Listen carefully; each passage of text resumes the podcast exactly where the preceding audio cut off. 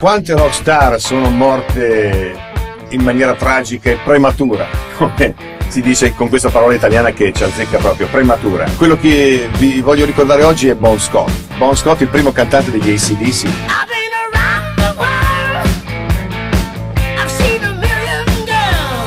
Eh, che come tante altre rockstar naturalmente faceva una vita sregolata a dir poco e quando è morto si trovavano a Londra lui e Angus il chitarrista mitico col pantaloncino corto e gli altri e qualche volta capitava che i gruppi importanti, grandi, anche ai Queen capitava, anche ai Rolling Stones, quando si sentiva dire nell'ambiente musicale che c'era un gruppo nuovo forte, lo andavano a vedere. Bene, quella sera a Londra eh, Bon Scott e Angus erano andati a vedere Brian Johnson.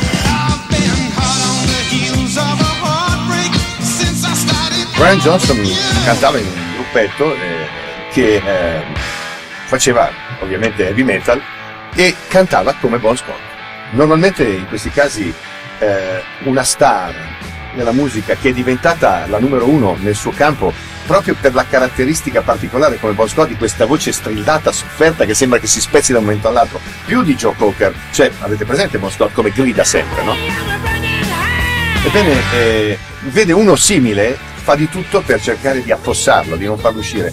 Invece uscendo da questo pub completamente embriaghi come solito, lui e Angus, eh, eh, Bon Scott disse a, all'altro, eh, eh, amico, se per caso un giorno mi succede qualcosa, io vivrò fino all'infinità, ma se mi succede qualcosa, prendi questo, amico.